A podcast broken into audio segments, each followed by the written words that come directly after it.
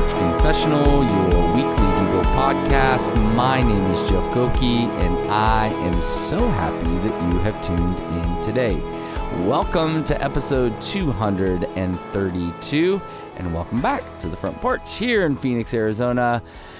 I want to first off start by saying I apologize for the sound quality in the last episode. I realized as I was putting my microphone and everything together today that I made a mistake on the on the last episode. Uh, for some reason, it didn't. I wish you could see my setup that I have here, my like my studio that I is a mobile studio that I bring to my front porch. It's like it's like my computer sitting on my stand where I hold my coffee.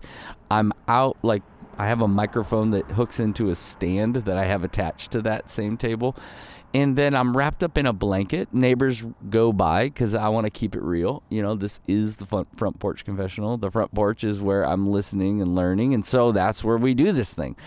Uh, so apparently, when I plugged in my microphone yesterday or two days ago, it didn't like pick it up, and so it was just the internal microphone. So some of you are like, "Man, this is so quiet." All that to say is, problem solved today. You'll get a better quality podcast today. So, anyway, thanks for listening. Thanks for being a part of all that's happening on this podcast. I really do enjoy doing this. I really do look forward to kind of unpacking some of this stuff. And it's so crazy, you know, as I dig into these passages, um, the joy of knowing that one, I'm learning so much, and then, but also that there's a bunch of other people that are listening and we're learning together. Like, it just I, I, get a kick out of it. I just really, really love that there's a whole group of people learning and growing and figuring things out together. It brings me a whole lot of joy. So thanks for listening. Thanks for those of you who continue to give. I really appreciate it. Some of you give monthly at Patreon, P A T R E O N dot com forward slash front porch confessional. Thank you. Others of you uh, send money through Venmo and things like that. All that support means a lot to me, so I really appreciate it. And then thanks for buying the devotional, uh, Front Porch Devotional. Get that on Amazon, so thank you so much for your support there. All right, our passage for today. Uh, I think I, as I was digging in and going like, okay, where are we going to go here for the next little bit? I think I'm going to start diving into some proverbs. It's been a little bit, and uh, Proverbs wisdom literature. Uh, Proverbs is written by Solomon. Solomon's trying to help us uh, get a better understanding for how uh, God works, how the world works, what it means to be wise and to be, and to live out wisdom and and follow God. The fear of the Lord is the beginning of wisdom. He wants to say that right off the bat. Hey, this is where we need to go. This is what it's all about. So I think we're going to dive into some Proverbs for a while and, and work through those. So, and by the way, just before we hop in here, if you're looking for a place to start like reading, studying, Proverbs is a great place. It's kind of like, you know, it's kind of like great advice, you know, for you to challenge. And, you know, it doesn't necessarily follow like these huge rhythms or arcs that a lot of uh, like the prophets do or even the gospels do. There are a lot of like wisdom statements, things to, of, of which to kind of like hang your hat on um, but theologically rich in the sense that it's pointing us to follow after the Lord and what it looks like to do that, and what a life of righteousness and holiness looks like. So, Proverbs is a great book uh, if you're looking for a place to start reading. So, we're going to be in Proverbs 3. 7 and 8, and it says this Be not wise in your own eyes. Fear the Lord, turn away from evil. It will be healing to your flesh and refreshment to your bones. I love that. Be not wise in your own eyes, fear the Lord, and turn away from evil. It will be healing to your flesh and refreshment to your to your your bones. Uh, a while back, probably I don't know, maybe 15 years ago, we moved down Phoenix from Chicago. I got a job being a foreman for a dry utility uh, company. Dry utilities are like you know your water lines, your gas lines, your uh, yeah those electrical lines. Everything is kind of buried under the ground. And so I was a foreman for a crew that basically did that work. And uh, so uh, what was really interesting was uh, I had a crew that wasn't a big fan of mine, and so they basically were like, "Go figure it out on your own." And so I would wake up at like three in the morning and teach myself the machines because they didn't really want me to succeed.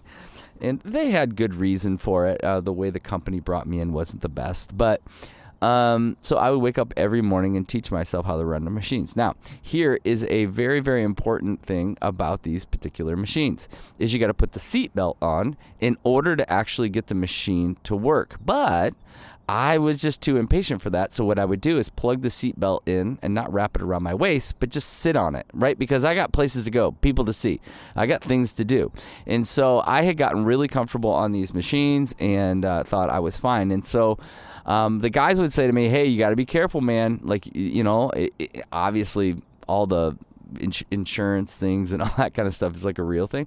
And they were like, man, that's not wise. And I was like, nah, it's fine. So one day I'm digging this ditch again. I don't have the seatbelt on.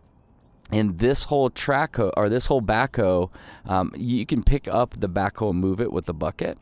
And as I did that, the bucket slipped and it fell into the ditch. So I I literally was launched through the front of this back, and I grabbed onto the rail right before fall. I mean, it was death. Like that, it was that kind of thing. It's why they put a seatbelt in those things, and it's why that machine won't go unless that's plugged in. But I decided, like, I got no time for this. I got to get after this. This is a little bit about what Solomon's trying to help us understand. It's like, man, this is how you're running your life.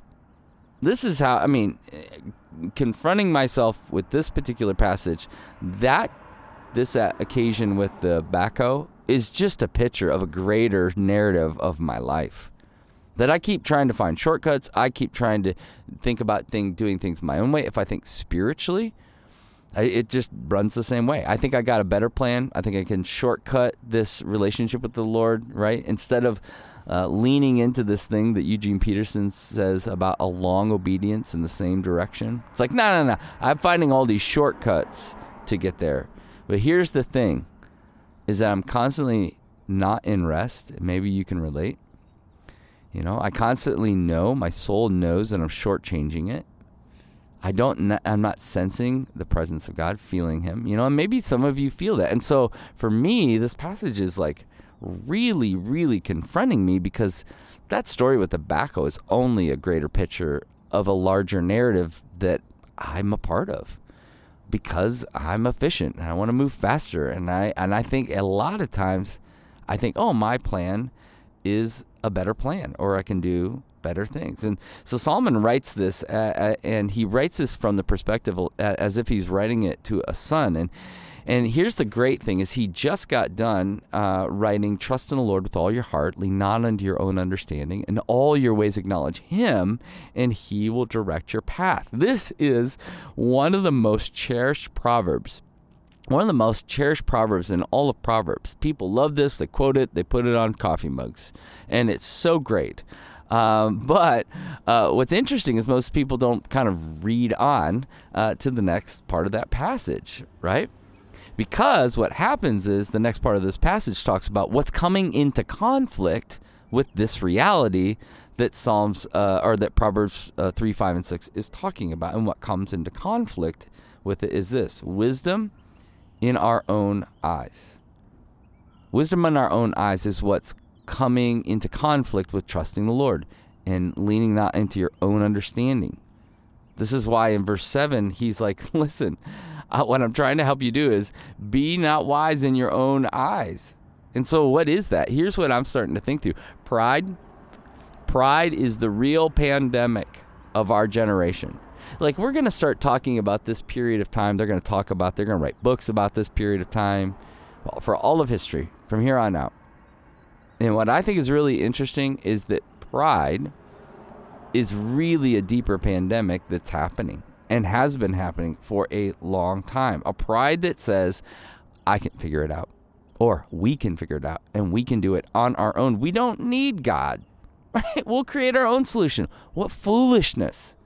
What foolishness! This is what Proverbs is trying to get after. What foolishness! It's almost like he's like looking to his son and say, "Stop it! Stop it! It's not going to work. It's not working. So just stop it." So he starts to offer us these solutions. So, what will help? Well, what will help is when we begin, and he will repeat this all throughout Proverbs over and over. Fear the Lord. Fear the Lord. And see, I would think in this period of time, and we've talked about this in other podcasts, we fear a lot of things. Fear is also, I would say, a part of this kind of pandemic. Our our media is promoting fear. Social media is promoting. I mean, it's just everywhere. Fear is everywhere. Fear is uh, incredibly marketable and profitable at that point. And so our culture just continues to perpetuate fear.